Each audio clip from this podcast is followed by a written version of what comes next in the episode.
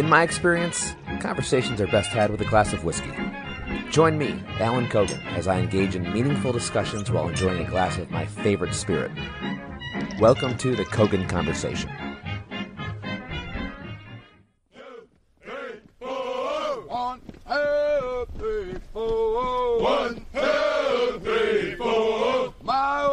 She's 91. My old granny, she's 91. She does PT just for fun. She does PT just for fun. My old granny, she's 92. My old granny, she's 92. Stand in her way, she'll run you right through. Stand in her way, she'll run you right through. Our experience as an accelerated officer candidate school at Fort McClellan, Alabama would be enough of a topic to last a lifetime of a podcast. While I wish I could sit down individually with all of you who were there with me, this limited series involves conversations with both graduates and cadre who I've stayed in touch with. If you're listening to this and you have a burning desire to join me in conversation about your time at AMA, please reach out. But in the meantime, enjoy our trip down memory lane.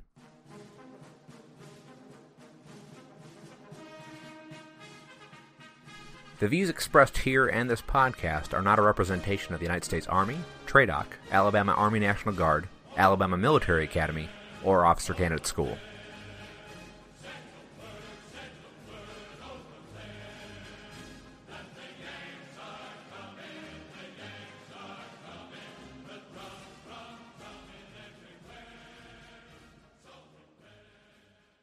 You people are at the position of attention. All weekend passes are canceled, officers included. Carry on. Hello, I'm Josh Pierre. I'm doing rank. I don't know. I'm in Alaska. I'm branching military police. I have not commissioned yet. Fun fact, I've never broken a bone. That's all I got. That's my go-to. I've got some deer sheds downstairs in my garage. It made me think of Jordan over here. The family caught a moose yesterday. Processed it. I'm like, hey, look. I'm sergeant first class Pisacreta. I hold 3 MOSs. I was a staff sergeant and their TAC NCO during their OTS cycle, so this should be pretty fun for me. I'm going to hear some funny stories, I'm sure. I'm excited. My name is Cass Manipal. I'm from the Upper Peninsula of Michigan and I'm branching engineering. I'm currently at E-Bolick at Fort Leonard Wood in Missouri. And fun fact, me and my wife recently adopted 2 miniature dachshunds named Weenie and Venus. That's awesome. Okay.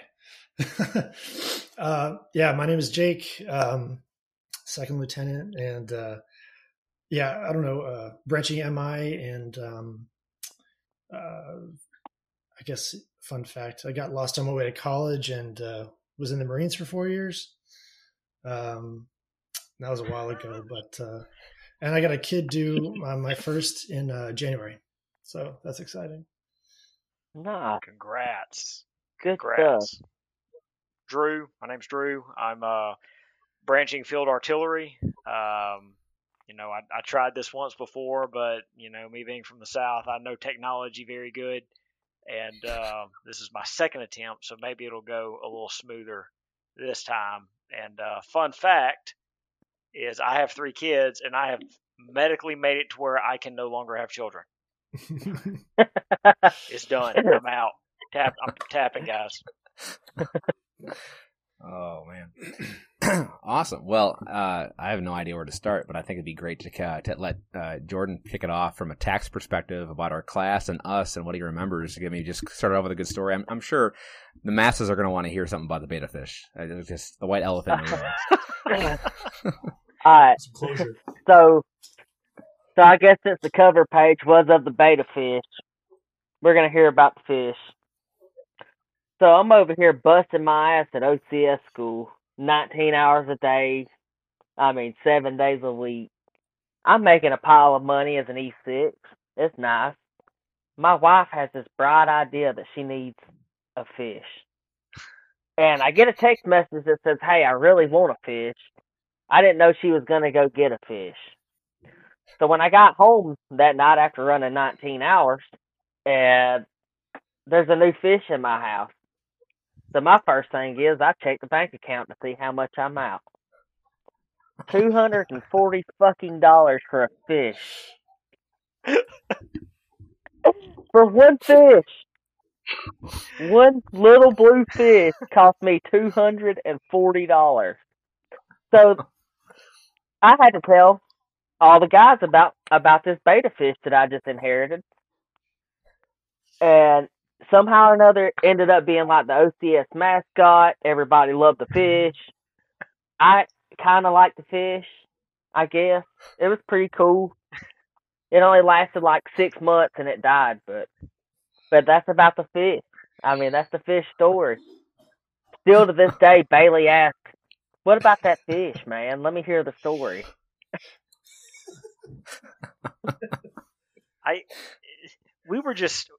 I had no idea what was going on. This was during phase one. Yeah. And here's Sergeant Pisacreta, and you call him Jordan. And that was, I'm not going to call you Jordan. You are Sergeant P to me, and I refuse to call you anything else. But he just walks into the bay. It's like 8 o'clock at night, and I guess it's during TAC time or NCO time, and you just start talking about this fish, and I'm tired. I'm like, man, what in the hell is this guy talking about? I want to go to bed. Talking about a damn fish. So I didn't have Sergeant Pisacreta in the first phase, and I saw him from afar, and it was, you know, he had the distinct voice, and he was just kind of funny when he was talking to other platoons. And then I heard about the fish story through other people, and then I eventually had him as a TAC. And it's like, this just makes too much sense. The story matches the personality, and it's hilarious. Was Dan Paul in our platoon? Phase 1. Will McNamara 2. It was us, right? Were you there, Cash? Yeah. I was not. I was in a... No, I was just going to quickly interject, because when he walked in, last 2 weeks, it basically was like, you know, all right, I'm your NCO for these 2 weeks, whatever. I was like, it's him again. It was great. Anyway, but go ahead. Have him twice. Oh, you don't know how many mental flips I cut whenever I figured out that you were going to be my squad leader for third phase. I'm like, whenever you walked over to my squad, I was like, oh, thank God. I had all these mean captains over there. We got Sergeant Pisacreta over here. That's great. That's right. Hey, some of those officers are assholes, like grading on 6 lanes. I'm like, they're hitting all the stuff, so they're getting goes. So they say I'm sugar tacked during 6 lanes. I do what's right. Well, how much of it? I'm curious about your perspective. I've talked a little bit with Captain Morris just privately about this, but when the TACs come in from different states and have different standards and whatnot, come phase 2, end of phase 2 or phase 3, how frustrating is it for you that now they're coming in and you've been here for all 8 weeks and they're like subjecting us to new standards and new things when we've been doing good. And for the most part, I cannot stand that shit when we get TACs from other states that come in, you know, during third phase, and they're like, they're trying to smoke y'all like week 1 candidates. I cannot stand it, and I try to shut it down as best I can. But obviously, you know, they're like, oh, we're higher ranked, we're gonna run our platoon.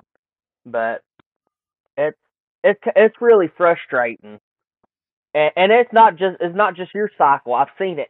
I've worked. Y'all are my 12th OCS cycle. I see it every cycle. They come in for third phase.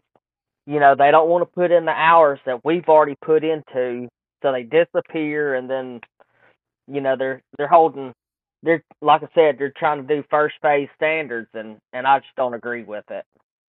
I thought. One interesting thing was, so for third phase, I ended up racking next to a bunch of the guys that came from Texas, and they had like a dramatically different, I guess, curriculum or expectation of third phase. And then we were like, you know, we do it this way and blah, blah, blah. And this is what they're grading on. You guys gave us that stuff. And they were like, well, we do it this way. It's like, well, we're getting graded this way because we're here. So you might want to change your mind, but. Yeah. There was a period of time where they didn't they had brought their own op org shell, right? And then they were dead set on moving forward with using their op org shell. And they, I mean, it was pretty significantly far off. There were multiple sections where we had stuff that we knew we had to hit that we'd been trained on all of second phase. And then if they had not swapped over, I think it was about to be a really big problem for them. There should be a complete standardized item for all OCS programs throughout the United States. There shouldn't be certain ones. That's in my opinion, you know, but, you know, all these different schoolhouses, they do their own thing. Different flavors. I mean, yeah, Willem Uske and I were both in Pennsylvania National Guard, and we still are, obviously, but we went to the RSPO program, which is the pre-OCS kind of thing. We were there for, I don't know, 4 months together, and there are so many different, like the dining hall procedures are, you know, we have to eat in squares and all these weird things, but I don't know how it's beneficial. I guess I understand that if traditional, when you're going only once a month for OCS, then you have to deal with the cadre once a month. It's probably a lot easier to become complacent, and you have a lot of shitbags that just slack off for the month and then come back, and then they don't know their place anymore. When we're here for the entire time, and like we know not to mess with you. Hey, don't call me ma'am. It's one of the funniest things, the whole experience. I did not mean that second time that I got called ma'am and I threatened to kill the whole company. I did not mean to say that. That just kind of came out. That's that 11 bang bang coming out in you. I was ready to fight one of them dudes, though, for real. Mm. And it was just like, you know. Go ahead, sorry. Nope, you go. That second one that did it was Yingling, and I literally just got on somebody else's ass for thinking I was Captain Smith. Like, literally, like 10 seconds prior to that, and he called me ma'am, and I just exploded. Mm. It wasn't even my platoon. That's what's funny. I think that was the worst part about, like, just day to day was the purpose of the first four was to slow you down and think. But so, I mean, I talk fast.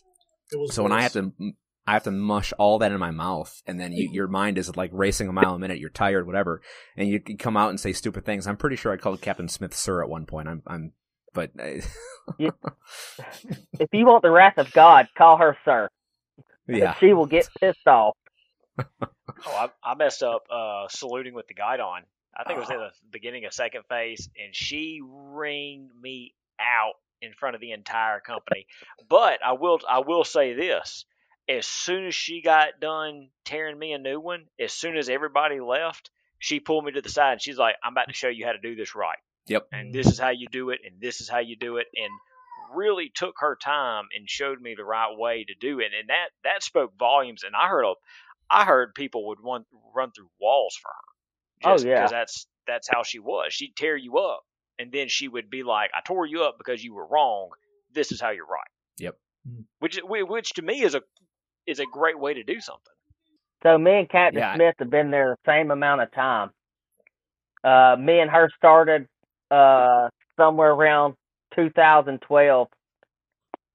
Obviously, she's been tacking longer than me, but I've been with the schoolhouse, you know, since 2012. So me and her have actually worked a lot of time with each other. She was cool. She did the same for me. I think I messed up. Well, I was first sergeant. We were marching back from the classroom, and I think it was about the time it was supposed to be the flag, and I stopped us and anticipated it, and then it didn't go for like 2 minutes, and then someone started yelling at me. I don't know. I think they must not have known like what time it was, or they weren't aware of what I was doing. And then Captain Smith said, "Just go. It's not going to go." So then I started going, and then it went off. It was late or something. It was late. And then I messed up the order of the salute. I still did the right thing, but it wasn't done correctly. So she bitched me out for a minute, and then as we were marching, she walked by me and kind of gave me, hey, I appreciate you doing the right thing, whatever, but, this is how it's supposed to be done. And I'm like, okay, I appreciate those moments with a lot of the text where we have a little human sidebar. Like, that was so beneficial. I wish more of them did that. Did anybody have a moment like that with Captain Spruzzini? No, don't say his name. But towards the end of Phase One, or right before he left, he got hilarious there towards the end. Like whenever we had to sound off to Moyne, and we all like the seagulls from Finding Nemo. It just watching him smile. He got into the other guys and we started doing that. Yep. I don't remember who that is. Captain Spruzzini, he was a California National Guard. He looked kind of like Spruzzini, Captain Linguini. I don't remember. He was a cop or something. Yeah. But he looked kind of like John C. Reilly without the facial hair a little bit. He does. I hope he watches. No one can say his name. Was there anything more terrifying than having to say the first four without stuttering and then going... Oh gosh, you know, just like Spruzzini. Now I can say it, but when you were learning it, it's a hard name. Well, I'll never forget when Captain Daniel finally warmed up to us. He was, I could not figure him out. That dude's insane. Yep. We know. Someone said it first. I will say there was, right towards the end, he was still smoking us, right? But he was on his way out, and he dropped us, and we were doing flutter kicks, right? And we started sounding off 0, 0, 0. And he was doing, and I don't know why he decided to get down and start doing those flutter kicks with us, but he got tired before we did, and he had to stop and stand up. He gave up doing flutter kicks, and we beat him out saying 0. I remember that. Out of all my memories there, like, that moment is, like, ingrained in my brain, because I was so happy that we beat Attack. Wasn't it when Lieutenant Colonel Rhodes came and did the battalion check of the barracks, and we, I think our platoon passed, another platoon passed, and then the other platoon had, like, 15 points docked from them because they sucked. And... it was third platoon. But he came over. I think we cheered, and we got in trouble for cheering. No. He came over and he said, "You guys did great, but because one of the platoons failed, the company fails, and then you also must suffer." But he recognized we did good, and he dropped down with us. And then as we were doing that, we did 0, 0, 0, 0, and then Captain Morris came over and started doing a bunch of push-ups with us in the same time because we were doing a billion flutter kicks. Captain Morris came over and just did really rapid push-ups because you know him. And, that was great. We were in the mud. It was great. Do you remember the last night of Phase 1 when First Sergeant Dwyer smoked the dog shit out of y'all? Yeah. I will let you know I was wearing my garrison boots, and that pissed me off. I was like, this is so daggum pointless, and you done ruined my brand new pair of boots because y'all tore that parade field up. I mean, it was a damn mud pool out there. Yeah. I promise you, I'm not the only tack that was like, man, that's some bullshit. Was that just him having fun? Was that just, like, for end of first phase congratulations type deal? I forget. I don't know. I have no clue. I think since y'all made it all the way through Phase 1 without the rain, he was going to make y'all get wet. Yeah. Oh, that's exactly what it is, because y'all don't realize how lucky we hit it. Phase 1, January in Alabama is usually drenched, like raining every day or every other day. The fact that we made it through the field and didn't get rained on was a miracle. Except when I did my lane. Legit. Yeah, except when you did your lane. Johnson saved me. Sergeant Pesacreta was my grader. But anyway, I can go into that when we get to that part. It was a whole thing for me. But before we move on from Dwyer, I'm curious anyone's thoughts on what happened with. I don't know if we were punished as a company because of the whole LandNav scandal, but we had to move our shit 17,000 times up and down the stairs. And yes, that was awful. Yeah, that sucked. That sucked. That was why we were punished, correct? Yes, Sergeant Pesacreta. Though he ain't gonna say nothing. The whole land nab scandal. I don't even like talking about the land nab scandal. They were looking for other cheaters. That's why we. Those people were idiots. But yes, that's why. That's why he did that. I mean, and that's why they all had that big shakedown. Yeah. Yep. That's whenever I realized I overpacked. That cheating was like ridiculous, right? Like the copying down. Like I don't even know what to say because it was such blatant disregard for any like honor. Like I mean. There are things I could understand, like you're walking away from a point, somebody's walking the other way, right? Like I can see that, but to just straight up share points and yeah, wasn't the person behind that like a recycle too? It was their second time here, right? Or the second time at OCS because they failed first phase, right? I know there's a female. I think so. There's a female in there. It was her third time at OCS. Mm-hmm. Oh. I coached her, I'm pretty sure. Oh, gosh, I remember her name. I remember how Banda, yep. Yeah, no, Banda. Yeah, I remember, like, doing a little coaching session. It's like, it doesn't get any easier than this. I don't know what else to say. And then she cheated. So the crazy part about that is at the retest, so I had a retest because I got 4 out of 4, or 4 out of 5, 4 out of 5 for the trials. No, so yeah, so I did 4 out of 5 the trials, and then I got 3 out of 5 for the test day, and then I got 5 out of 5 the retest. But I was pissed I had a retest. But so we were in that formation. It was like 2 a.m, and Major Dudley, right? I think he was walking around. We opened ranks, and he had everyone take out their notebook, and he didn't have everyone take out like every notebook. He just said take out a notebook. And I'm sure if they didn't find anything, they were going to go further with a search. But the one guy who was, I can't think of his name, but he was, I don't want to say the mastermind, but he was the main guy that they found. He, I don't know, in his infinite wisdom, like if I was going to cheat, like try to do it right. Try to be discreet about it. Why would you have it just in your open? I mean, I don't condone it, obviously, but it's just a testament to his stupidity. He pulled out his notebook and held it up, and he had all 40 points right there in the notebook that he chose. Okay, I guess is that honesty? You know, something I was thinking about too. You know, they put everybody in that room with all the cards with the answers. Is that like that's obviously a test, right? They're trying to see if someone's going to cheat because it's too easy. I mean, they're kind of setting you up. Does that make sense? I'll tell you what screwed them up is I went in there and took my black cat off and I blended in. And people didn't even know I was in there. And but yeah, the instructors they got to find a better system of doing that because that's not the first time that's happened.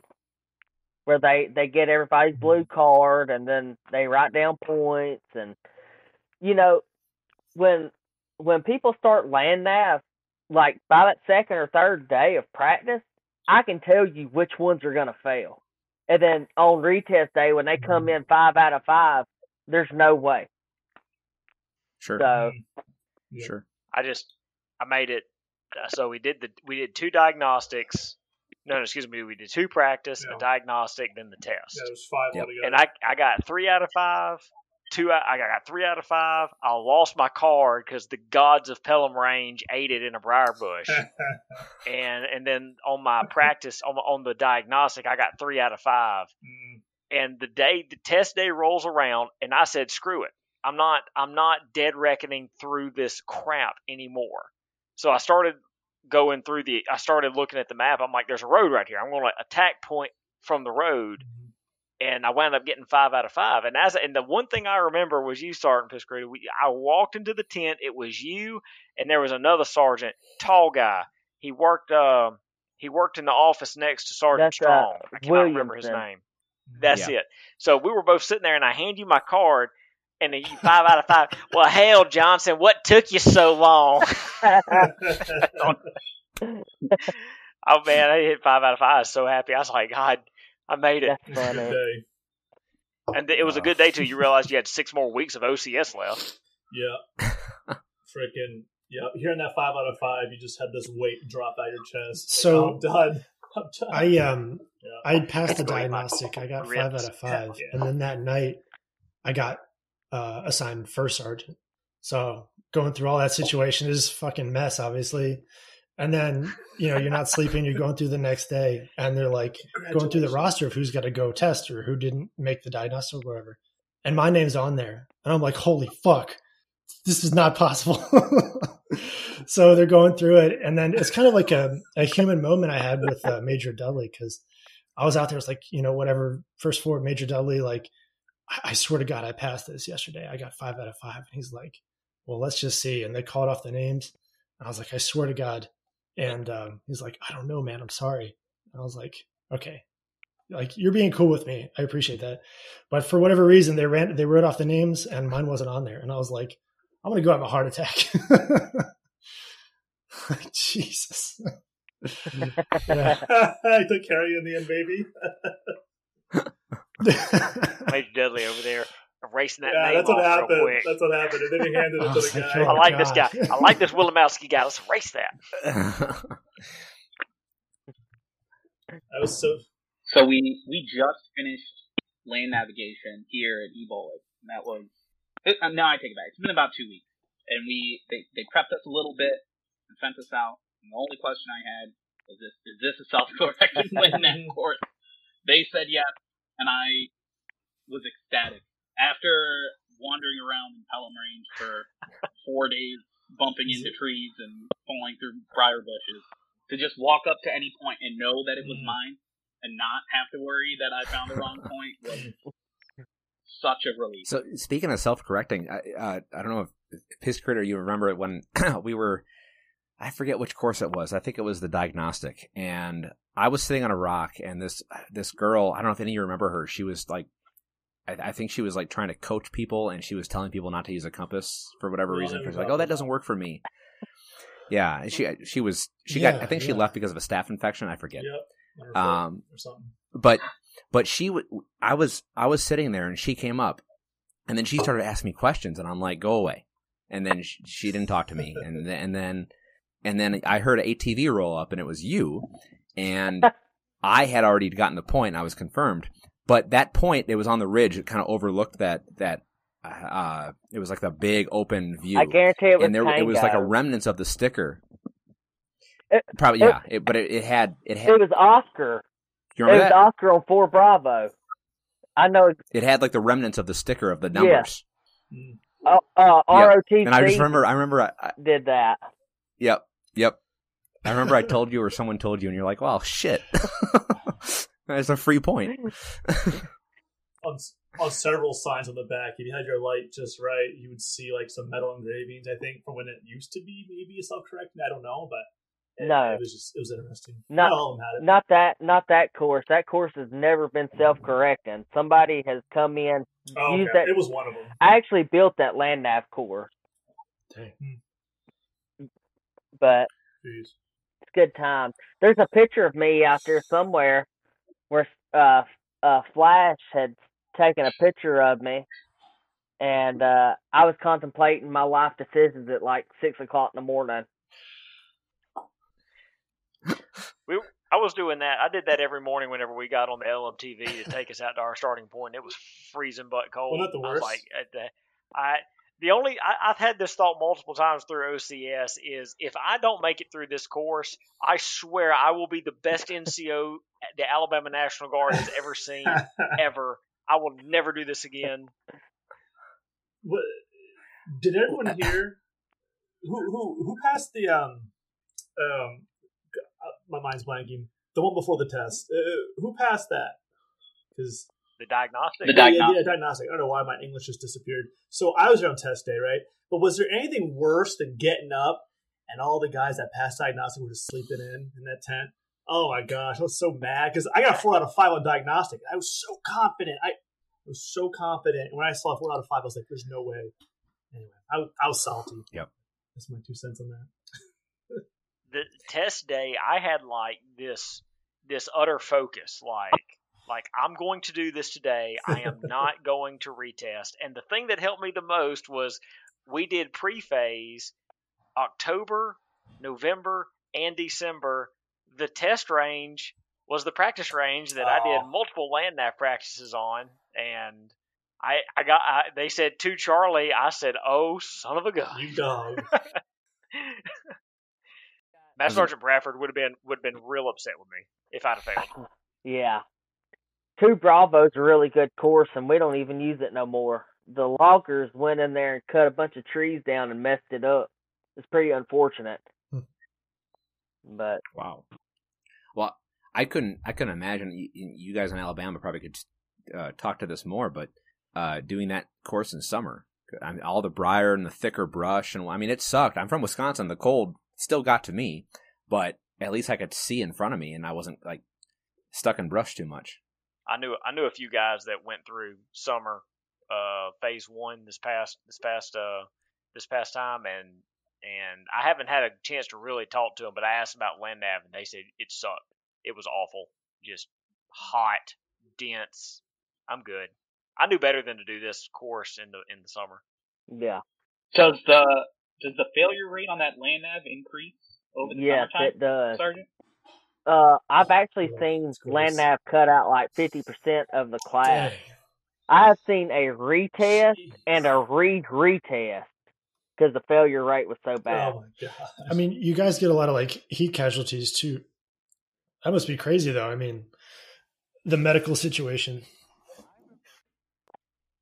A couple of years ago, we were in the middle of land nav, and a soldier went down in Fort Rucker down in South Alabama, and that soldier actually died. And they paused everybody's training in the state. It took them like a day and a half to find that soldier that went down. Jeez. And obviously I think it was a female, she had dehydrated and passed out, and they couldn't find her, and she died. Jeez. But wow. There was just someone who died at basic training. Someone just died at basic training at Fort Jackson. That's insane. Yeah, he was doing PT and just dropped dead. I don't know if y'all heard that story that I told, but when I was at SLC last September, we had a guy had a massive heart attack on the ACFT and died. Yeah, I think he did. Really? Was he drinking energy drinks before that or something? They said he drank energy drinks, but he had lit up a cigarette before he went and did the run and fell out. It's rough. I gotta stop drinking energy drinks.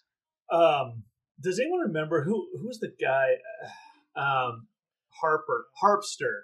Harpster. Freaking. Oh yeah. Well, so and this is random. I have ADHD, right? So this is why this is happening now. But when Sergeant Secreta mentioned, fell out, I remember phase one on one of the first week of morning run, he fell, like physically fell out, or he tripped because we went up at that one hill, that pitch black road, and it's just potholes, and he tripped. And I think someone stepped on him or something happened, though. And his leg was weird. He had a purple ring around it. I remember thinking, this guy's not going to make it. Sure enough, this guy toughed it out, passed land nav. He did that like 5 times over the course of the 8 weeks. Dude, kept re-injuring it. Like, he deserved it. Yeah. He deserved to graduate. He limped through the ruck. Like, what a beast, dude. I don't know. I just thought about that falling out. Pure guts. He's an old grizzled Navy vet. Hey, Harpster went through hell at OCS for real. He did. Yeah. Like, cause he's going through those family stuff too. Yeah, but he made it. Oh, that's right. His daughter got COVID or something.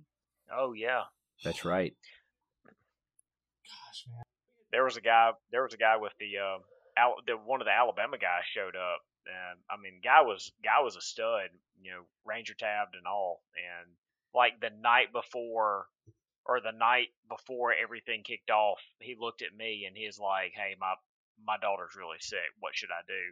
Or maybe he didn't ask me why. He was just telling me about it. And I said, "Bro, if you gotta go, you need to go. Like, there's no if." I told my wife was pregnant at the time. I said, "If you even think that you need me to come home," and I'd already had the talk with Major Walker before, because she was the reason I got into Accelerate. And I told y'all this story, like whenever Major Walker was busting us up with all the duffel bags and everything, and everybody was cursing her name. I'm like, I refuse to say anything negative about Major Walker, because she's she helped me get into Accelerate because she knew the situation that I was in. But you know, if anything had happened to my family, I'd have deuced up out of there. I'd have left y'all in the dust. My Honda was ready to go. Well, who was the one guy who had his wife got in a real bad car accident, and I think Cadre worked with him to send him home for a day or two and come back, and he was able to stay on the course. That was Hernandez. It was Hernandez phase two. His wife. Yeah, it wasn't a car accident. I don't know if I can say what had happened, but he went home. Oh, I remember now. Oh, yeah. He did not miss any critical training, and he like flew home for 3 or 4 days and flew back, because I remember I was running CQ, and Captain Morris said, "Hey, you legit have somebody coming in tonight, and this is about what time he'll be here." And the dude flew in, had like no sleep for 3 days, looked dead to the world, and I think he did call for fire test. Yeah, we sent him. We sent him off with some homework, so he wasn't just in the blind coming back. Okay. So yeah, they worked with him on that, and I know the whole situation. I was one of the techs that handled that, and that was pretty traumatic what he had to go through, and then continue with OCS. Like, kudos to him, for real, because my ass would have stayed home. If anybody has Hernandez's contact information, send it to me, because he told me he was branching FA2. So I'm trying to find people that are going to Bollock at the same time I am. So if you were listening to this podcast and you're going to FA Bollock, find me on Facebook. Let me know when you're going. Drew Johnson will be your friend. I will be your friend. I was tasked out. Captain Morris needed someone to help him do some, like, he wanted people to put tape on his whiteboard and do like a whole scheduling thing. And I forget what he asked. He got to me and he said, "Find someone else. I need people who are competent." I was like, okay. So I grabbed Hernandez, because Hernandez kind of volunteered when I asked the question, and he came with. So him and I were in Captain Morris's office alone, and we were doing things on the whiteboard. And he kind of told me a little bit of the story, and I told him, you know, I gave him my thoughts and prayers and all that good stuff. But he was like super grateful that Cadre had worked with him, and I thought that was so awesome. That I how easy would it be for the Army to just, it might not be out of the Cadre's hands at that point, but the Army would just be like, you can come back. But they didn't do that, and I thought that was so cool. That was the first time I've ever seen them work with somebody like that. So he's very lucky. Yeah. That was cool. But, I mean, compassion goes a long way, you know, so. Mm-hmm. He was hilarious. Phase 3, he was a great personality to have around. And he was the guy that came up with the Mortal Kombat. Whenever we'd sound off, go running, we started yelling Mortal Kombat. Yeah, that was him. He was so good when he would yell Mortal Kombat. It sounded legit. Anyway, but he taught us about Cuddle Island and in Phase 3 when we were out for it. It's a whole thing. When me and Drew were out for it in the ditch with the Musu. He's back there on the building. We've all got our mustaches and beards painted on, and he's speaking Russian or something. He's just yelling out to the. Oh gosh, it was a good day. I forgot about that. I forgot about that all 4 days. The moose who put on a white beard. Oh, such a good day. I know this is kind of off topic, but when we went to XCTC, we this was in 2018. Me and a couple of more NCOs grabbed some lower enlisted guys and face painted their faces like the KISS band, and we got our ass chewed out by active duty for doing that. It was funny though. It was worth it. Worth it. Friggin' National Guard not taking things seriously. Oh man! I almost fought one of the cadre at XCTC. That some bitch pissed me off. They're judging. You tell them that you shot yourself in your foot and you weren't scared. Actually, I did. I told them the story, but they were grading us on tactics, and half of them didn't even have deployment patches. And I was like, "I've been there and earned that hat. Like, you better put a combat patch on before you start telling me about tactics." Mm-hmm. I did. That's when I pulled the bone out of my foot at XCTC. Jesus. Do you still have it in your wallet? Tell me you still have it in the wallet. Yes. I did upgrade though. I don't carry that wallet no more. I'm rocking this. Well, I'm not gonna this little bitty thing right here. I just I'm not gonna do that. You almost got me there. I almost see you. I still have Army HR for whatever reason. I think I just got the green light, but I haven't been able to go get a new cat card with my new rank because they didn't switch it in the system from specialist to second lieutenant. My email finally is second lieutenant, so I can do it. But I just everything's booked out for like 2 months from Deers, so it's like all right, I'll just wait.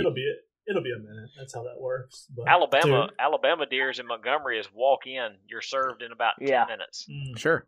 Well, I found out because at Fort Indiantown Gap, where we drill in Pennsylvania, they have a Deers office, and I was just sitting on my ass doing nothing, and I told my commander, I'm like, do you mind if I go over to Deers and see if they can get me done?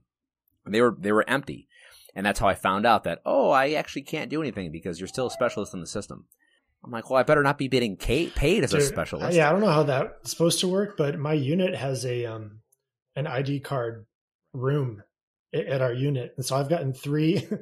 My card is fucked up, so I've had 3 cards in 2 drills, and it's squared away now. Really? So if you need an ID card, Kogan, just come on by. It's really funny. Mm-hmm. What's your unit? It's the 2nd of the 104th GSAB at Fort Indiantown Gap.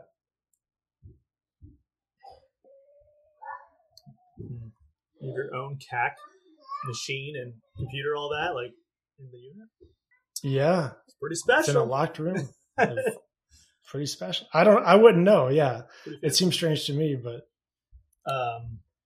Styx lanes. I need to get this in before this ends. This has to happen.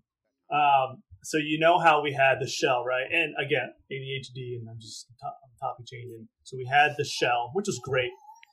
I was so ready. I watched so many go through. I remember them announcing, all right, we'll get as far as the P's today. I was like, oh, I get to go today instead of the next day. You know, like I was ready to go. And long story short, didn't rain at all up until it did. And it was my turn to go. So, of course, my shell was a little bit damp. Like, I'm like, you know, oh, crap. Okay, whatever. Just get a cloth, wipe it off. It's dry. Here we go. Markers don't work. I'm like, but it's dry. What's happening? Anyway, so I'm freaking out. I'm like, all right, we're giving the off word over here. Time now. Long story short, I'm about to give up hope and just quit. But Drew comes out of nowhere. He's like, hey, look, man, I got this book. It's a Right in the Rain. And he had the off word written down by, you know, he had hand jammed it. So it's the first miracle. Like, this guy just has a book for me ready to go. It's like, oh, my gosh, thank you. So, I get down like 60% of the information because the op word in the book is a lot different. There's different pages where the sections are, and the guy's talking a million miles a minute. Anyway, long story short, so then I get to give the op word to you guys, which was, I don't know, Drew was there, but not Dan. I think it was just Drew out of this group. So and then I'm giving the op word to you guys, and Hernandez is one of them. He's there. And I'm making it up because I only got about 60% of the information, but I was doing my best to sound confident, right? I'm like, this is the decisive element. We're this element. Second squad's doing this. It was so made up. My op word was so made up to where Hernandez, went, go, okay, any questions? And Hernandez is like, remind me what we're doing? And I'm like, we are doing this because of this reason to support this element. Made it up. Complete lie. But I had to sound confident because Sergeant Secreto sitting there grading me. And sure enough, though, long story short, he got up in the middle of it, just walked away. And I'm like, oh, what does that mean? And I think he had just passed me. He went check, check, check, check, check, and walked away because it's raining on him. And we performed it, came back, and yeah, sure enough, it was a pass and like everything. But I just remember being so mad that it rained, and I had my whole thing was thrown off. I was like, I'm gonna fail this. I'm gonna have to redo it like a schmuck. Anyway, it was just great though. When you got up and walked away, I was like, you were yelling at. Yeah, go ahead. you were yelling at Sergeant Pizzicato like, "No, I did." Like, okay. He had walked off. You know, he had like walked off, and you're like, "I'm giving my warning order." Because I remember that there was parts right where it's like it's a gradable, it's like a quantifiable, you know, thing on the grade sheet. So I'm like, okay, I'm now doing this because I'm like, we walked away, but I'm not done. So is it over? Do I keep going? So I want to make sure that he knew I was doing it. So he just checked yes or no. I don't know. It was a crap show. Hard enough. That's what I figured. But I wasn't sure. I was like, dude, I failed. This sucks. I'm pissed. It's wet. Anyway, that was the greatest day of anxiety, I think, for me. But it was great. It was good times. Apparently, I heard all I needed to hear. It was too easy. I mean, Sergeant, I was lying about half that stuff. And I probably shouldn't be saying that. And I don't mean lying. What I mean is because of my collection of data, because the operational didn't work, I had to quickly hand jam crap. And so I'm like confidently delivering my information, but like a quarter of it may have been improvised. And but hey, sound confident, and you know, it's part of leadership. It was just anyway. It was a mind screw, is what it was. And of course, all of our. Are you the one where your notebook fell apart, or your paper that you was writing fell apart? I mean, maybe. Well. Maybe. I don't remember. Somebody was writing on like blank like notebook paper, and by the time they stood up to go do their planning, it just completely fell apart, and they just looked defeated. I don't remember who it was, but you could tell they were defeated. No, it wasn't me, thank gosh. OCS has that effect on people. Who was it that was in that leadership position? I think they were PL on a day we were doing the march. Which and march? Just broke down. Oh, here we go. That was me again. Here we go. So that was Weiss. Now hang on. Here's why it's me. Okay. Yeah. That's like Pierre. That was not no. You. But listen, this involves me heavily. So it was Weiss. I don't remember. But I was first platoon PSG. This is easy. Whatever. I'm not doing it. We're just rucking. And I'm done, and I'm getting food. You know, my feet are killing me. And I hear, Pierre. I'm like, what? It's freaking Morris's voice. Where's Pierre? I'm like, okay. So I go running, and I see Weiss. He's down and out. And congratulations, you're first sergeant. I'm like, oh, gosh. He's like, I need numbers right now. And who hasn't eaten? Who needs to eat? Who's back? I'm like, oh, gosh. PSGs, where you at? Ain't no PSGs around. That was another fun day. Anyway, but it was Weiss to answer your question. You went straight to first sergeant. I inherited it. You went straight to first sergeant. I was first platoon, first squad, right. Squad leader. I went to first platoon, platoon sergeant. Ugh, Johnson saved my bacon more than once. Land nav, six lanes, stepping up, and I remember being excited because I'm like, dude, I'm first sergeant. I'm getting graded. I might pass because like I stood up or got promoted, if you will, and. I mean, handled everything for the most part on a whim. Did a great job. The one thing I failed, and it was Captain Daniels, I think. But the one reason I failed was because I trusted my XO, Ruprecht. Oh, God. Ruprecht. We needed a count yesterday on the buses because we were pulling out. So I was going on the bus individually and counting them because that's what you do, right? You're a senior NCO. You get accountability. But the last bus, again, like it was time now yesterday. Ruprecht had walked off. He's like, yeah, I got this many. I'm like, okay, good. Well, he was wrong. Because that count was wrong, I failed. I was like, lesson learned. So that was a fun day, though. I don't know how it happened. I don't know how it happened. I wondered if they took pity on me because I was the day zero first sergeant. And day zero was nothing but yelling. But first sergeant Dwyer, Major Dudley, Captain Morris, just ringing me out on the parade field, y'all. I low crawled. I think I low crawled around the entire formation at one point. Just ringing me out. But after that, I never got a big three the entire time I was there. I never got a graded big three position the entire time I was at OCS. You're welcome, Johnson. Yeah, I knew it. I knew it. Oh, that's funny. I will say there was not a single. I mean, certainly, like some people caused you headaches, right? But there was not a single event that I can think of where I did not have to depend on, and I mean individual events, right? Where if I didn't have the people around me, there's no way. Oh yeah. Right. That I was going to finish that event. Mm-hmm. Six-lane, Wolomowski was my. Oh yeah. He was like my alternate rider, right? And like it was raining while I was going. Half my stuff was washed out. He was taking notes on pen and paper. It was rough. When it was time to go out and do my recon, there was a guy from Texas there who had been in infantry, right? And and they told us we weren't being graded on tactics. Yeah. But then our sergeant was grading us on tactics. And if he had not been there to walk me through hey, we should probably do this, I don't know that I would have made it, right? And if I couldn't count on him, then you're just fried. Gosh. It was fun. Sticks Lanes was one of the things that... Sticks were fun. Go ahead, Tart. No, go ahead, because I was about to ask about a different topic. I'll just say this. Sticks Lanes was one of the two defining moments in my short career with the Army that made me really, really believe I am not infantry.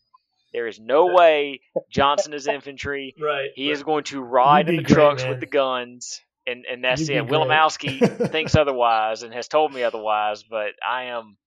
It ain't happening. Well, No, sir. Johnson, you would be. No, Pisacreta looked at me and he's like, "I don't know what the hell happened on your mission. It things went to crap fast." But those guys train that's their job, right? Every one of our sticks lanes, we would have been gunned down. That was real life, right? We were charging machine gun nests uphill. I don't know what we were doing, right? But when you're infantry, that's your MOS. You know what I mean? Yeah. We don't do it every day, so of course it was a crap show, but it was fun. So it's good. Well, that's why you have people like Craig and Kaiser. Yeah, they were leading the way. Yeah. Follow me.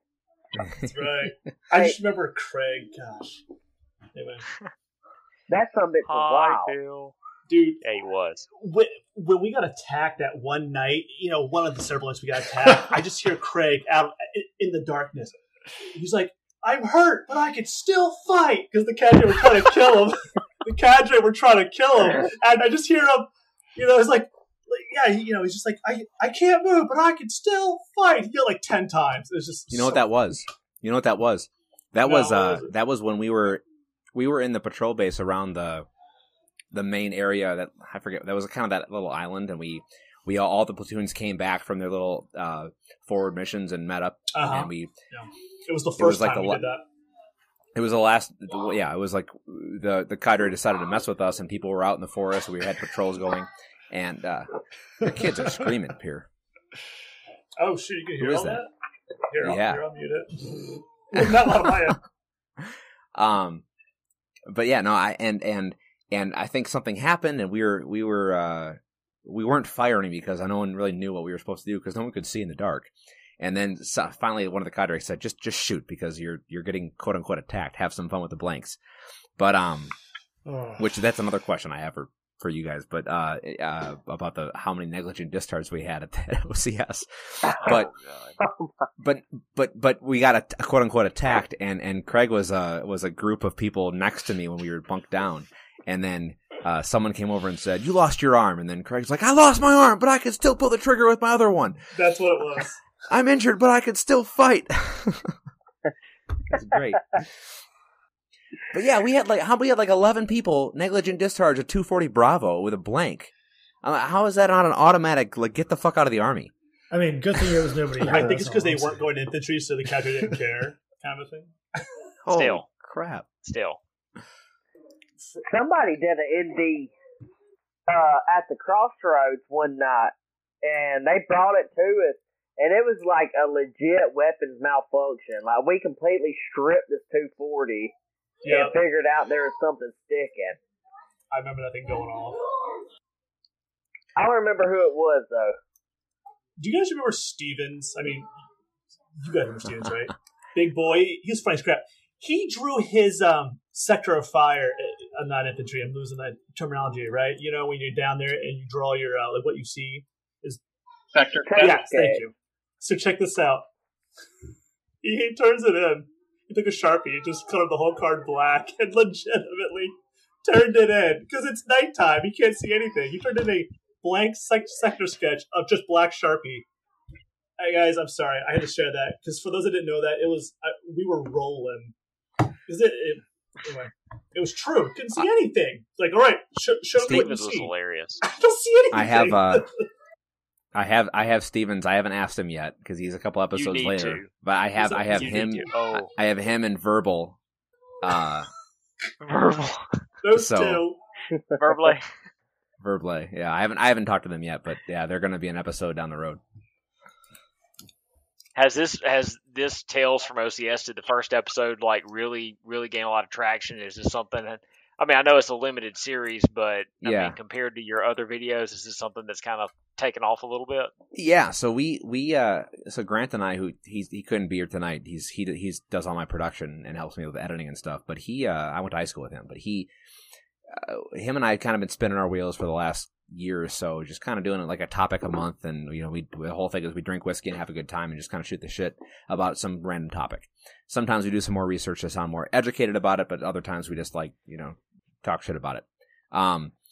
So we've been kind of spinning our wheels. We have about around 1,000 unique listeners a month, and that's pretty good for a small podcast, but nothing crazy. And then the OCS episode came out, and I'm going to attribute probably at least 200, which was our class size, to the 200. But we had, I think, 2,500 unique listens within the first, like, week. And nice. I don't know what it was. And the whole thing that I've been trying to stay away from is that, like, I don't want to, like, all of a sudden become like, oh, I'm in the Army, and this is my personality, and this is what we're going to talk about. Like, I don't want to do that. But I'm okay with doing, like, we'll just catch up. Like, I have Captain Morris on the next episode whenever we schedule that with Craig and Leahy and those guys. So that's going to be a great episode. That's going to be a good one. But yeah, we're just doing like 6 episodes, and just Grant and I are actually working on a larger production. We're actually going to pump some resources into it. We're going to go down to this cigar bar in North Carolina and film an actual big production type of thing. We're not really sure the content wise. We're not sure what it's going to be, but we're actually going to like plan something big and kind of break it up. But yeah, the 1 year anniversary of phase one, you need to bring all your equipment down and do a live stream of the beginning of the phase. Oh God, yeah, that was. Remember the air horn? Every 5 minutes, drink some water. Oh man, I drank water once because I was low crawling the whole time because Captain Morris was yelling in my ear the entire time, and I think I stumped him. I really think I did because I knew exactly how many people were in each platoon and how many people were in the company because he just walked up behind me, and the first thing he said was, I think it's just a good idea if you just went ahead and dropped, don't you? And boom, hit the ground, start doing push-ups. And how many people were in the company? Sir, Officer Kent Johnson, 193, sir. And he said, all right, how many people in this platoon? I just started rattling off numbers. Finally, he got tired of me getting all the answers right, and he just said, you just need a low crawl. You just need a low crawl. Dude, there's so much anxiety when he come up to you when you're laying, pulling security, right? You're there for hours. He walks up slowly. You're just like, here we go. And he'll talk to you for 45 minutes about stuff. I'm just like, cool, man. I don't care. Please leave me alone. No, so when we did that whole like first initial welcome to OCS smoke session in the parade field, we were low crawling whatever, and we got back into formation. Everything was done, and I looked down, and one of my canteens was missing its lid. It got ripped off, and I'm like, fuck. And I tried multiple times to talk to one of my techs or someone to say, hey, I'm missing a piece of whatever. I will police call. I will look for it, whatever. And then never came of it. So we ran back upstairs and we got cleaned and whatever. And I'm like, fuck my canteen. So it was filled with water. I actually duct taped it for like 2 or 3 days just shut. So it looked like it was fine. It was still full. And it wasn't, I don't think they were actually physically checking it too crazy in that first week or so. But I remember, like, was it phase 2? People were coming around and shaking it. But yes. So shout out to Raymond. I don't know if you guys remember Raymond from the first 2 weeks. He left after the first 2 weeks, but he's a cop, and he had an extra canteen, and he gave me that canteen before he left. So I was able to use that canteen, and my broken one was sat in my bag for the rest of OCS. So I still have a broken canteen that belongs to him. I feel like that should be on the bookshelf behind you. Yeah, I know, right? So I never realized fill it with whiskey. That, you know, the Gore-Tex or the poncho we have, one of them is waterproof and one isn't. Like, did you guys know that? Like, there's a top and bottom that is waterproof and a top and bottom that is like adjacent to waterproof. And so I brought the wrong one, but that's like, yeah. If you guys remember Camacho, he like left when we started, right before we started phase 3. Yeah. So he just like let me borrow his shit, and I'm like forever grateful because phase 3 sucked. Would have been worse if it was.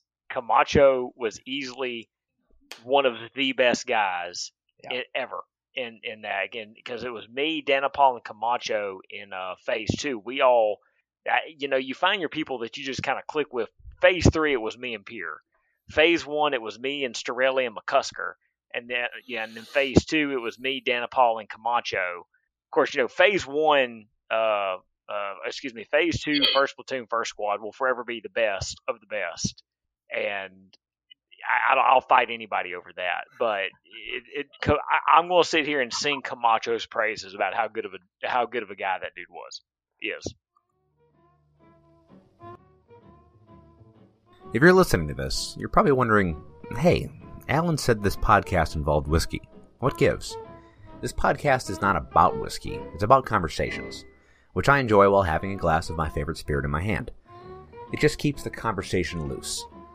We've been at this for a couple years now and are looking for feedback. Grant and I are looking to revamp our output and bring you a podcast that keeps you wanting more. In fact, we are in the middle of planning a larger production, pumping resources into a more focused project in addition to our recurring episodes. Shoot us a message on any social media platform and give us your 2 cents. We really appreciate your time and your thoughts. Cheers. Not that.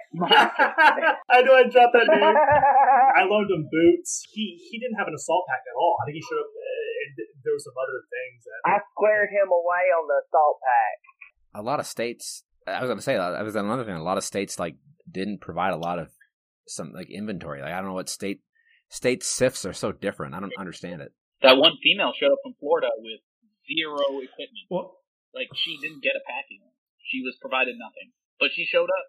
And she was carrying around a large rock while we were carrying assault packs because that's all they had to give her.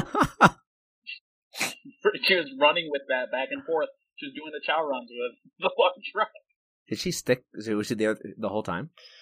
She land got it. Oh, wow. I was gonna say I don't. Yeah, I didn't see her. So Pierre's having a party with his kids. I know background. Those. When, dude, in phase 3, when those Texas guys showed up, a bunch of them only brought one layer of sleeping bag, and it was like the first night in the field was like 17 degrees, and I was like, "Are you sure?" And they're like, "But then they're like, you know."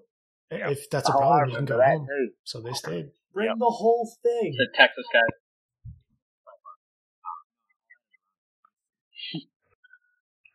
Do you remember that night in the chow hall that Captain Morris was like, y'all need to tell me a funny reason why I shouldn't make you stand at attention for balls? Yes. I remember what I said, too. Go ahead. Who was the kid that he smoked the piss out of?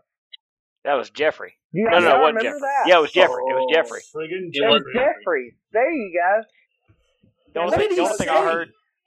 It was so Jeffrey. So Jeffrey. Go ahead, RP. You probably heard better than I did. So Jeffrey walks up and he told Cat Morris.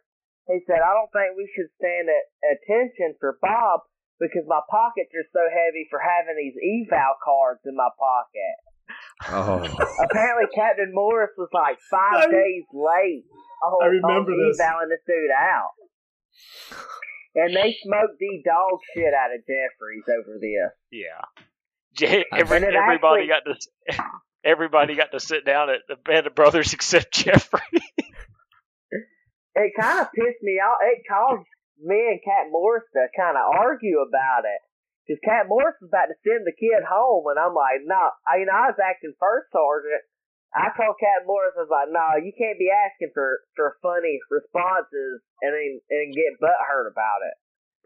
And we actually had to go have a conversation with Major Walker. Oh, my God. I won that fight.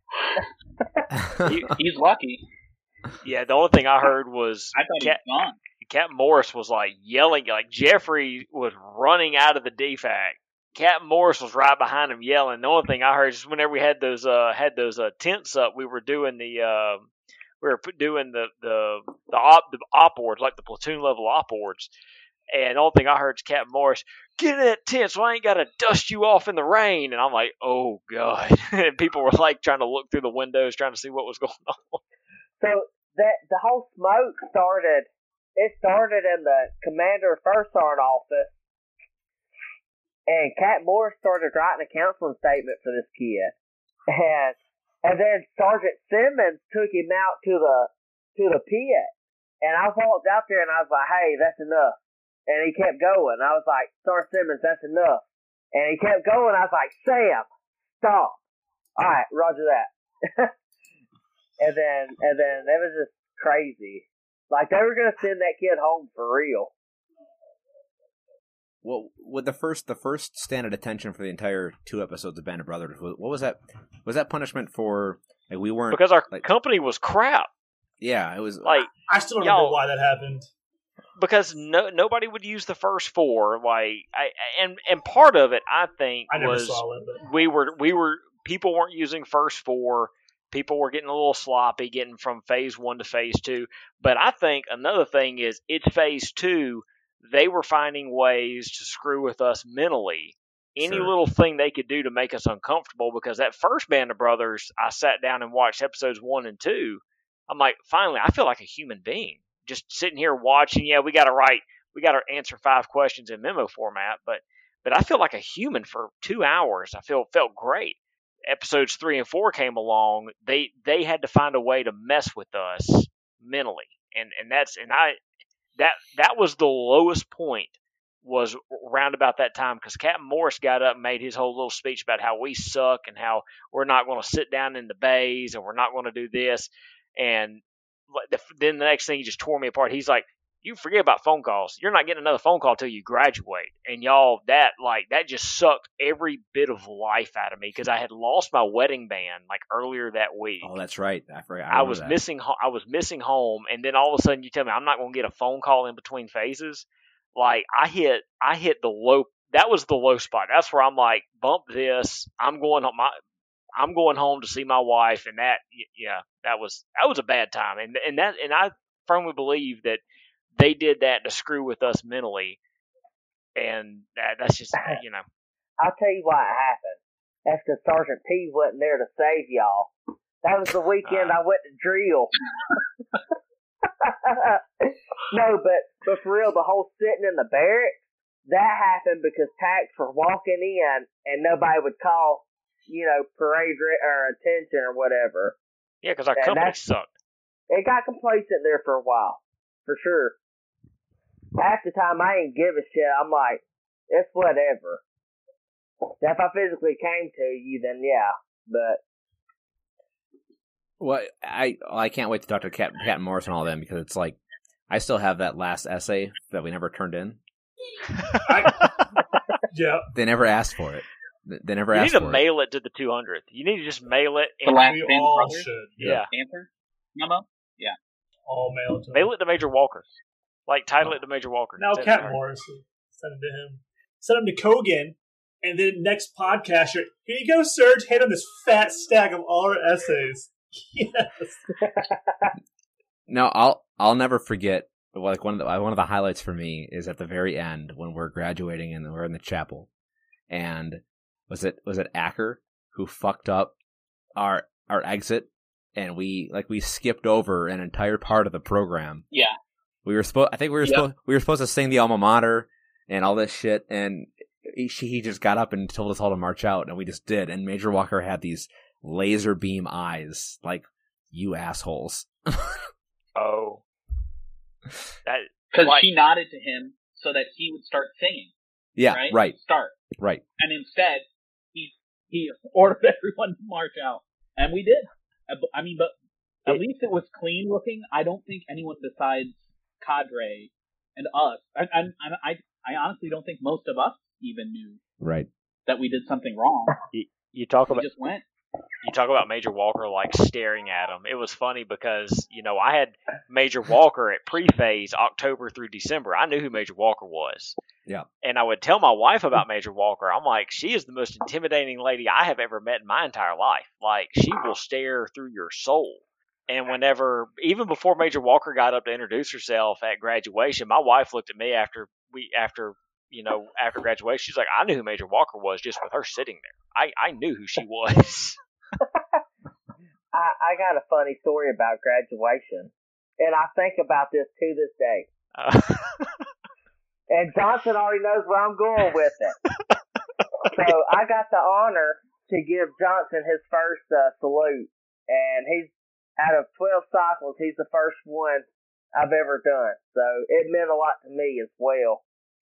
So when it came down time for it, you know, he wanted his wife to pin him. So I said, that's cool, you know, and I'll come up and salute you or whatever.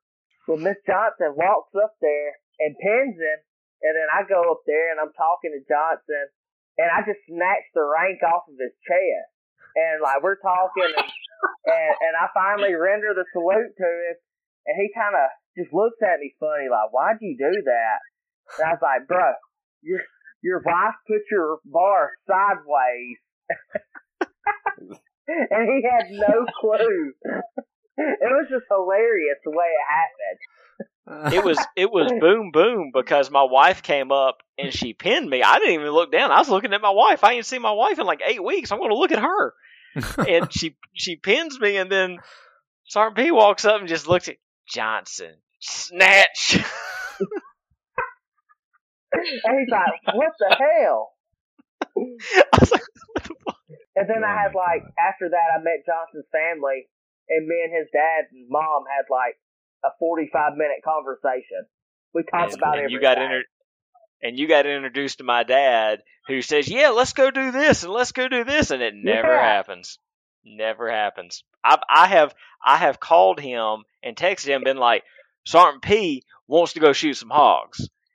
Oh, I'm going to have to bait him up. I'm going to have to bait him up. It ain't happened yet, Sergeant. Sergeant P, I hate to tell you, it may not happen. That's okay. That's David Johnson. Hey, if y'all didn't know, Johnson's got a hot sister, by the way. She does not do this.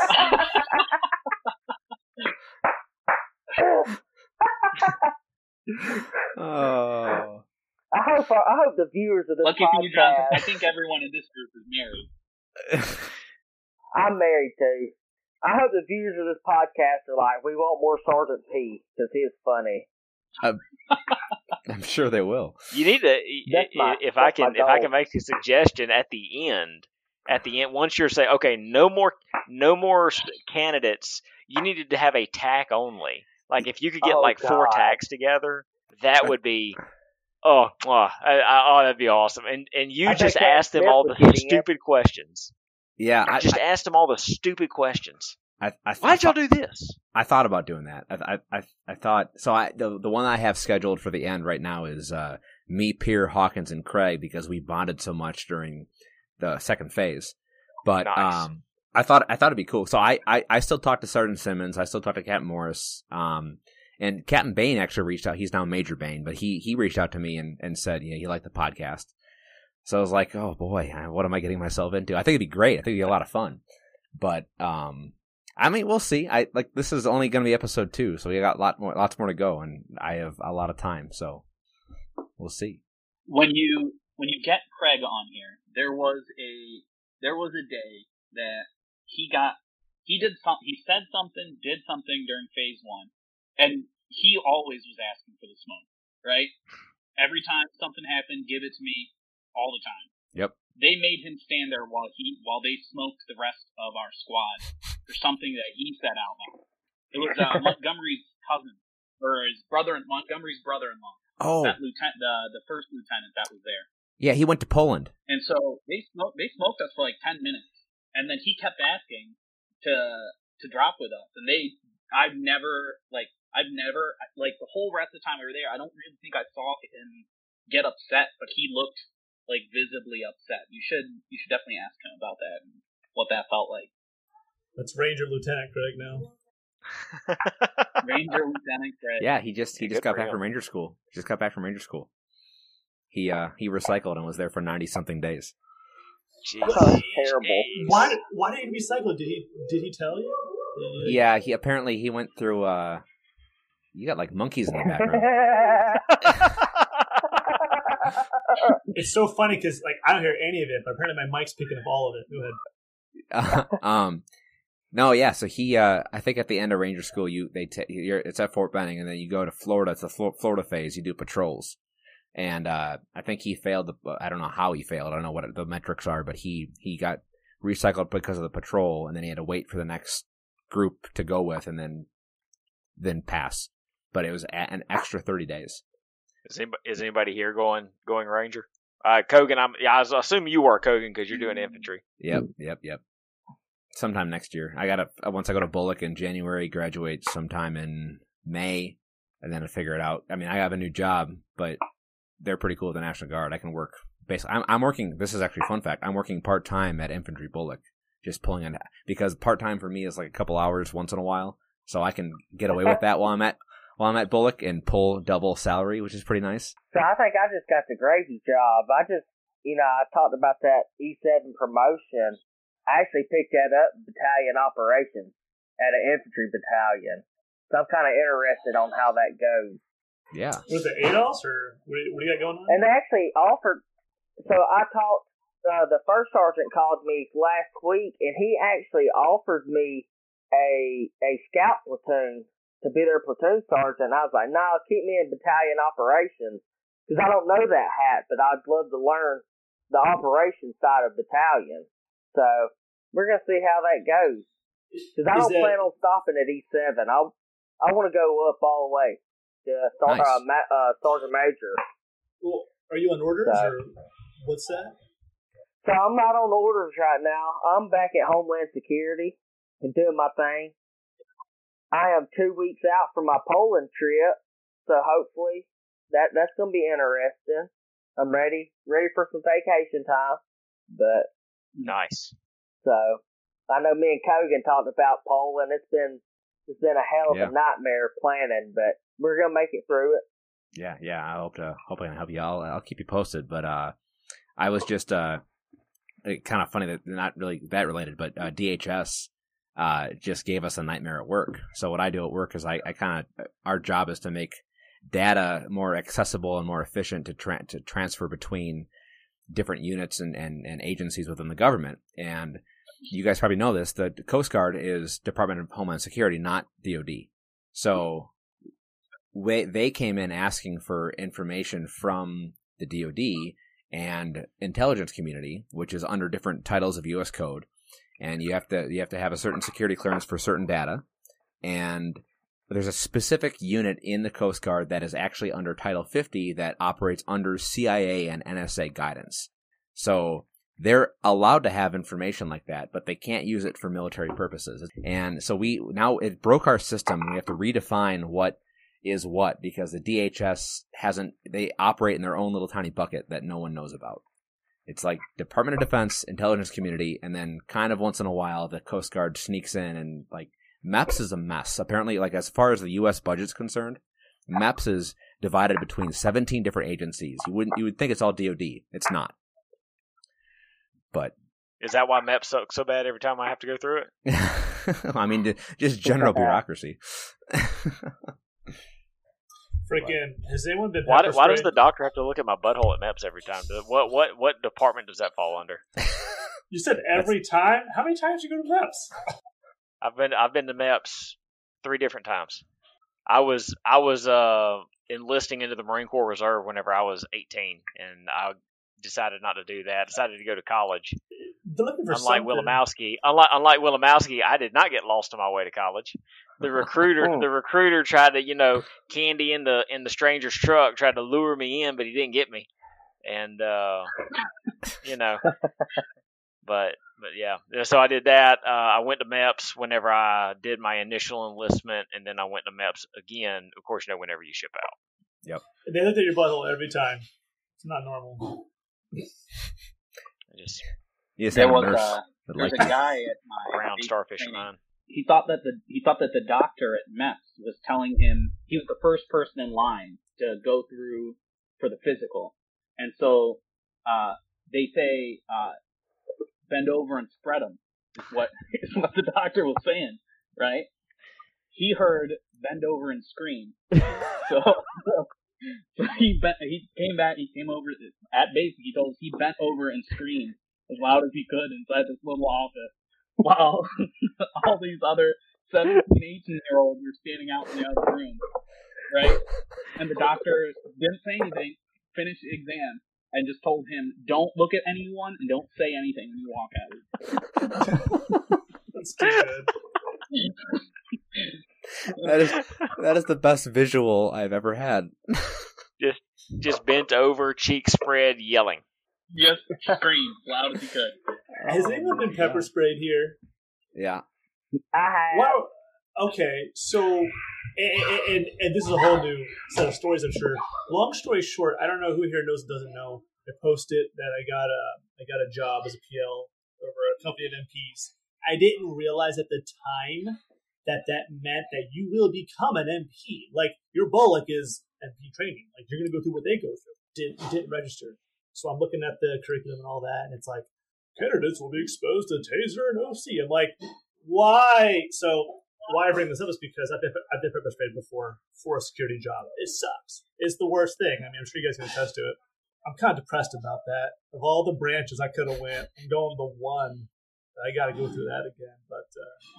super blessed. I mean, you know, AGR, you know, commissioning job, super blessed. But I'm just like, I wanted to get the sensor operator job where you handle sensors that detect missiles, you know, air defense. I talked to some of you guys about it, that I was going to try to do air defense. Well, I'm up there on the base, and I probably will go ADA. They swap out lieutenants from PL to sensor operator all the time, but I'm being hired on as an MP, PL first. Anyway, just throwing it out there. It's the worst experience. And I'm sad about it. That's all. When do you go to MP Bullet? So it's the end of November, like the November 23rd, 27th is what I just talked to my sponsor about today. I haven't gotten the ATARS reservation yet. But that's what they're saying they're going to do. So I'll be there from then until about April, about 4 months. And it'll be a good time. I mean, it's cop stuff. You're sitting there stacking up with rifles and, you know, running sticks lanes and then a lot of book work. It was just like OCS kind of, but not super awful until you get pepper sprayed. Let me know when you get here. I will still be here. Where are you at? Leonard Wood. I think that's where I'm going. Yeah. Huh. Yeah. It is where you're going. This is the MP. Can I hop ship? I'll go to engineers. I'm just kidding. Dana Paul, are you going to try to go to you being an engineer? Are you going to try to go to sapper school? No. He's laughing. There are a lot of things I think I'm willing to do. I'm watching, so probably about the whole half of mine. I am the oldest one by a solid 5 years. Really? The next oldest person is 31, and then pretty much everybody else is 22, 23 years old, right, in my class. And there's 60 of us.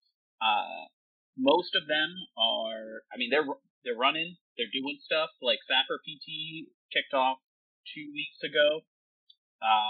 They told them that they had an unknown distance ruck, and then really it was hill running with a rucksack with a large ruck on.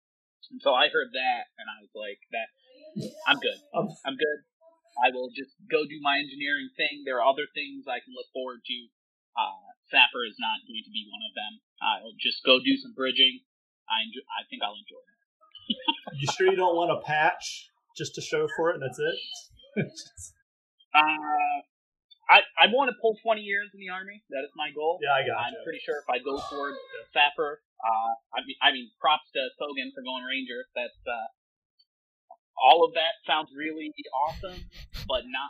I'm good on the patch. Kobe's still young. I'm 28, but you have to have a certain level of self-hatred to go infantry and then Ranger and all that good stuff.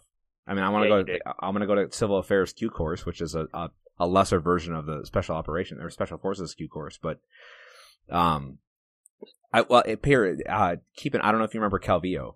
Yeah. Yeah, so I went to basic training with him. I still keep in touch with him, but he joined us at OCS eventually. But he's currently at MP Bullock.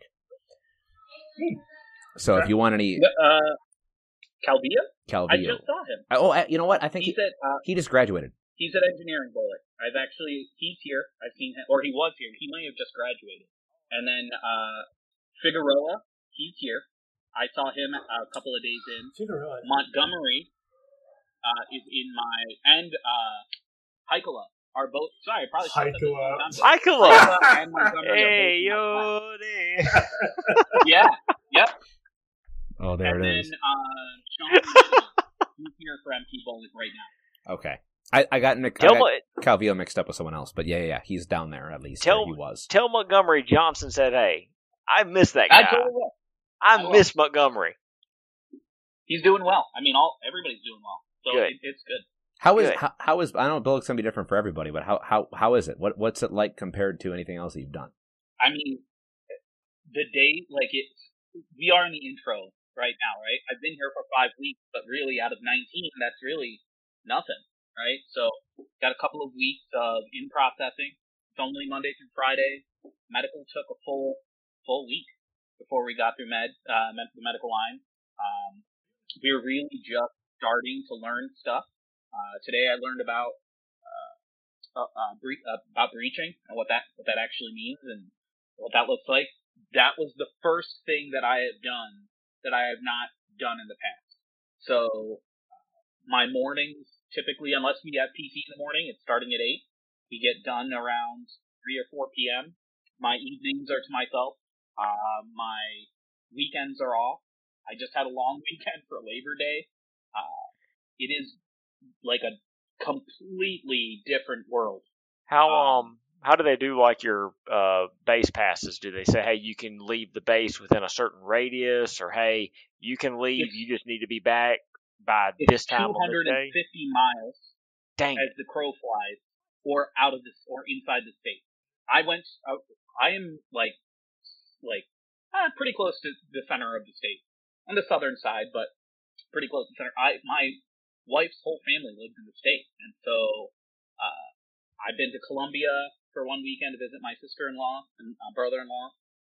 Just last weekend, I met them in Columbia, Missouri, and then drove to Kansas City.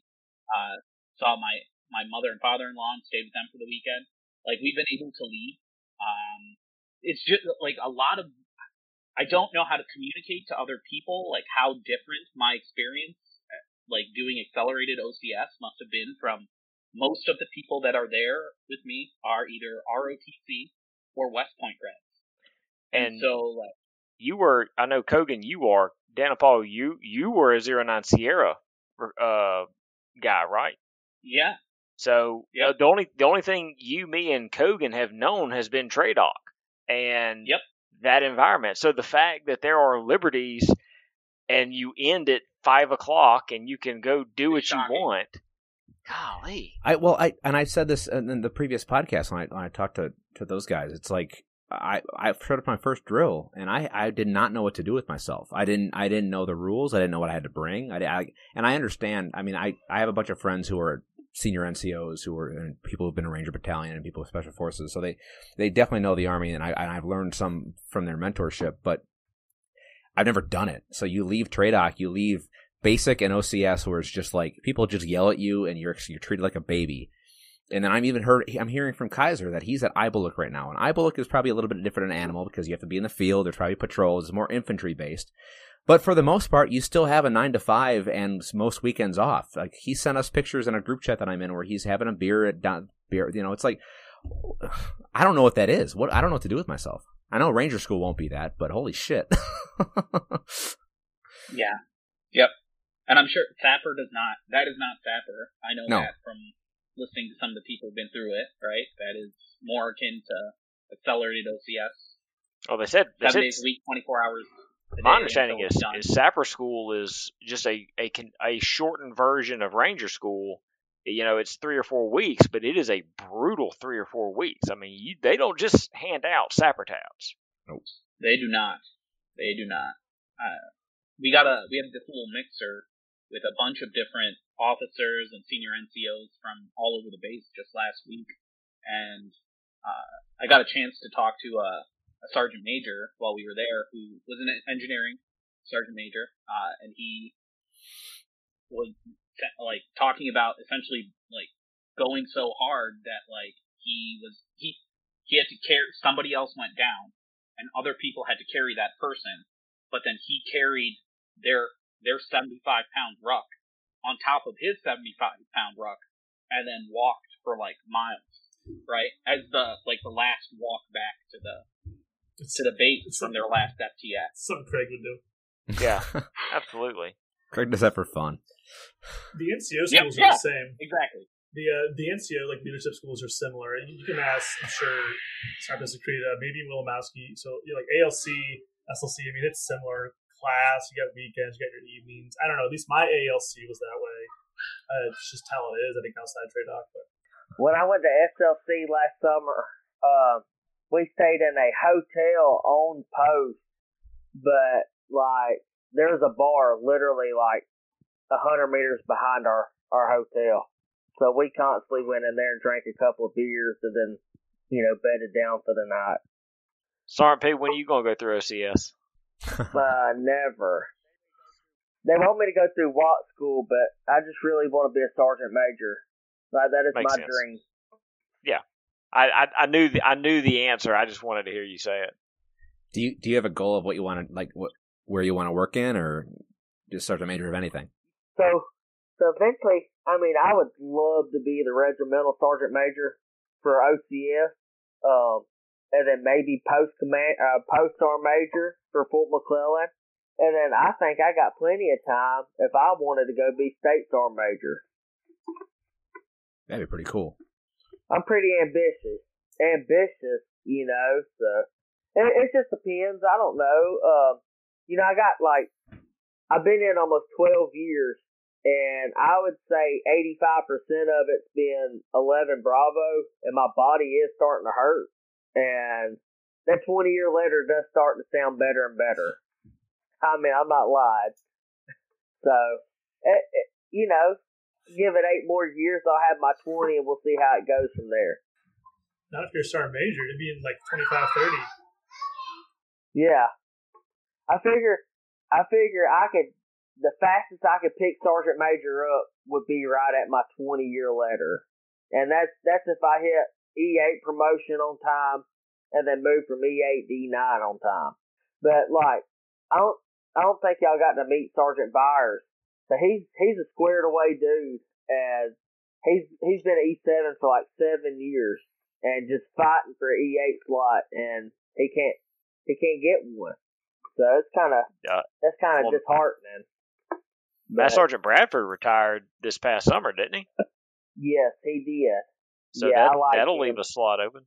I mean, he was the head. I'm gonna say head NCO. That's not the right way to put it, but he was the top enlisted guy over the 200 over Alabama OCS, wasn't he? Yeah. Well, yeah. After Red, I'm trying to think. I don't know what his exact title was, but go ahead. I feel like I did pretty good at OCS as far as like the procedures and, kind of knowing how to handle, things that kind of flew out. I kind of dipped off there a couple of times just when morale gets low, but I credit everything that I had that any success that I had or that came from preparation came from Master Sergeant Bradford and those 3 pre-phase drills that I had. 100%. He was the real deal when it came to prepping us, and had it squared away. October we were super fresh. He didn't break our backs. November, kind of turned the heat up, and then December. That December pre-phase drill wasn't 100% like OCS, but they dialed it up to about 85 and gave us a good taste. Him and Captain Lawton gave us a good taste of what OCS was kind of like, and I credit him. And I hate that he's gone. I'm glad he retired, but man, he was a fantastic NCO. Just what little I got to interact with him. Johnson, I gotta say that I could probably Willemowski could probably pipe in too. That I'm pretty jealous that you had the Alabama OCS experience prior to going to Accelerated OCS that was run by Alabama National Guard. Because it's like we had a little bit of a pre-OCS kind of thing, but all we did was like learn how to write memos, and we did this exercise where we wrote an op board that was kind of like on the PowerPoint. It was not worth anything. I mean, the cadre that were there, they're nice people, but it wasn't for prepped for what we were gonna do. And I felt like I wasted like 5 months doing it. I was gonna say to Kogan, like the big thing for me was land nav. I was like, man, I hadn't done land nav in like a decade. I'm like, I barely remembered. And yeah, that was tough. But anyways, a minor addition. Mm-hmm. It's the most undertrained thing. How was you don't need to go, there's probably a longer response than needed, but you were a Marine, prior service Marine, and you decided to come back into the Guard and then go OCS.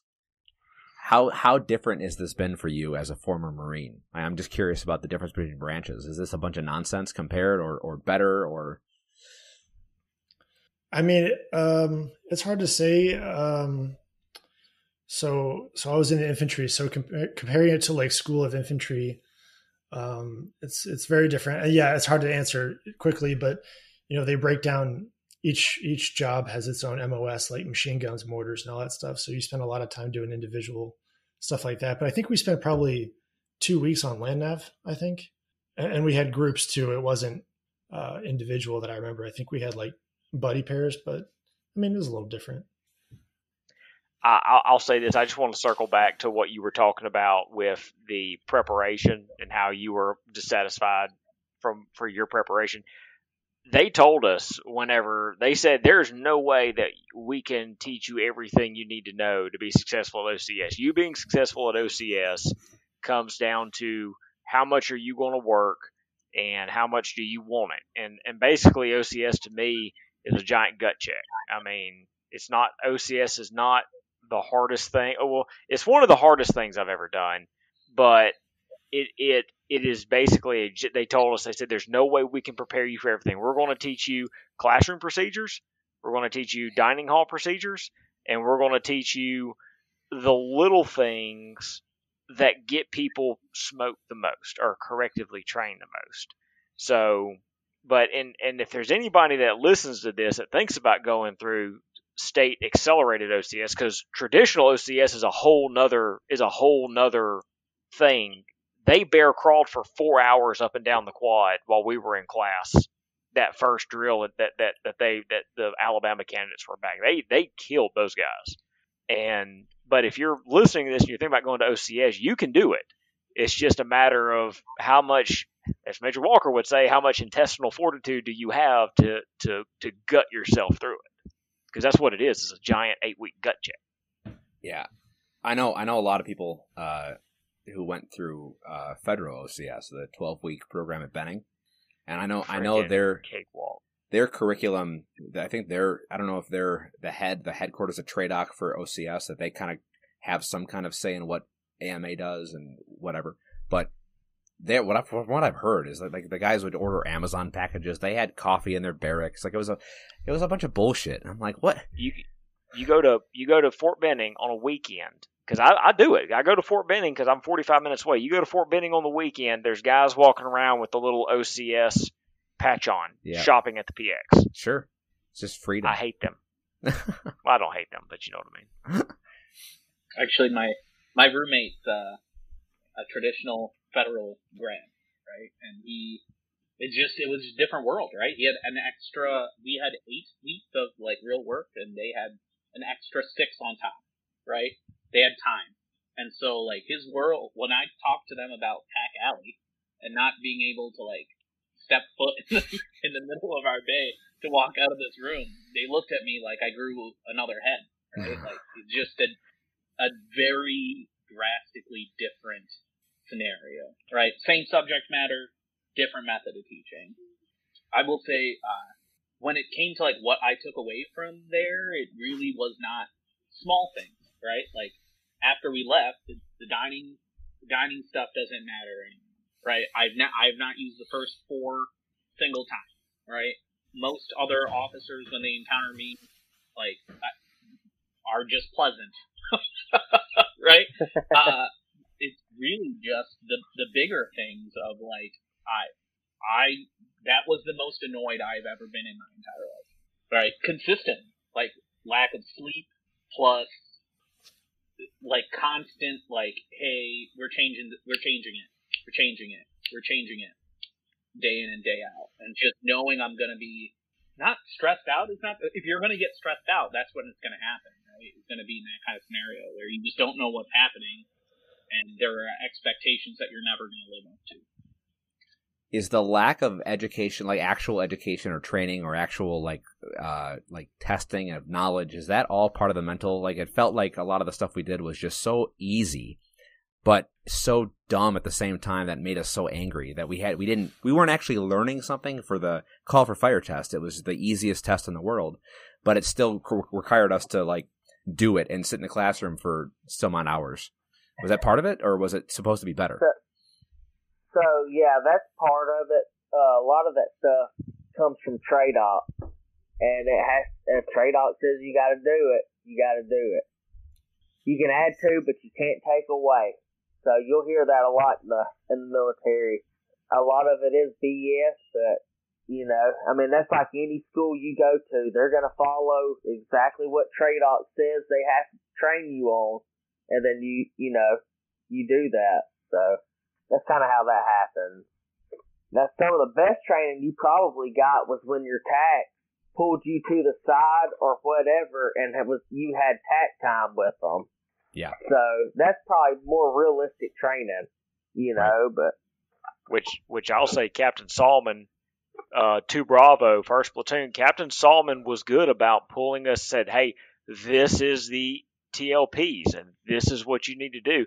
Captain Salmon was just dry as sawdust, but man, he wanted to teach us how to do things right, but you know. Do y'all remember? We talked about this in the previous podcast, but I'm sure Craig ran with Craig again about it. He was leaving. It was his last night. And Craig went up to him and gave him a salute like this, a little fish, because his last name is Salmon. Oh man! Oh my God! Craig, real quick, do you remember Craig when he said goodbye? Basically, this said something along the lines of like, "Sir, good luck in your future endeavors as you move upstream." It was the funniest thing. Anyway. Yeah, he was fun. Oh my God! Just remember, guys, don't leave any doo doo in the bowl. Oh my Captain God. Doo doo in the bowl. That was Captain Dan. Yeah. Goddamn doo-doo in the ball! It's like it was yesterday hearing that. I still laugh at that. Guys, I drop a turd in the toilet and I still yell doo-doo in the ball. Well, yeah. The amount of times you go to MEPS, you probably bend over and scream, doo-doo in the bowl! Doo-doo in the bowl! I just remember waking Johnson up in the middle of the night in a sleeping bag and I just hear, I hate it here! I hated that place, man. But well, you hate something, but you still fondly remember it at the same time. Yeah, that's one of the weird things for me is that like here we are, how many months later on a dumb podcast talking about whatever, and we all stay in touch, and that bond, and it's weird. Like I don't want to identify with OCS forever, but. I know we'll stay in touch. Willimowski lives down the road from me, and we hang out all the time. But like, this is pretty cool. I think it's pretty neat. There's probably going to be people who come across this and like, oh wow, OCS. That sounds like it was kind of fun. I mean, there were times when I think there were times that I had fun because of the circumstance. You know, you're kind of stuck there. You have to make the most out of it. But when I look back on it, it's like, how do I explain to my wife that this is terrible? Like. I can't. There's fun memories, and like I told her the beta fish story, and she's like, "Well, you sounds like you had a great time." Like, I mean, sometimes. That first platoon was a good platoon, man. Well, I appreciate it, guys. I know we'll be in touch outside of this. Thanks for having me, having us. Yeah, thanks for the invite. Of course. Good to see you again, Sergeant. Yeah, good to see y'all. Randy surely shook with pride. He checked all his equipment and made sure his pack was tight. He had to sit and listen to those awful engines roar. You ain't gonna jump no more. Glory, glory, what a hell of a way to die. Glory, glory, what a hell of a way to die. Glory, glory, what a hell of a way to die. He ain't gonna jump no more. I'm Alan. And I'm Grant. Thank you for listening to The Kogan Conversation. This podcast is about engaging with different perspectives, values, and ideas. We want to learn how to progress conversations on important topics without assuming the worst in each other. Each month, we will tackle a new topic while enjoying a glass of our favorite spirit and shed light on the beauty of good conversation. Until next time. Cheers.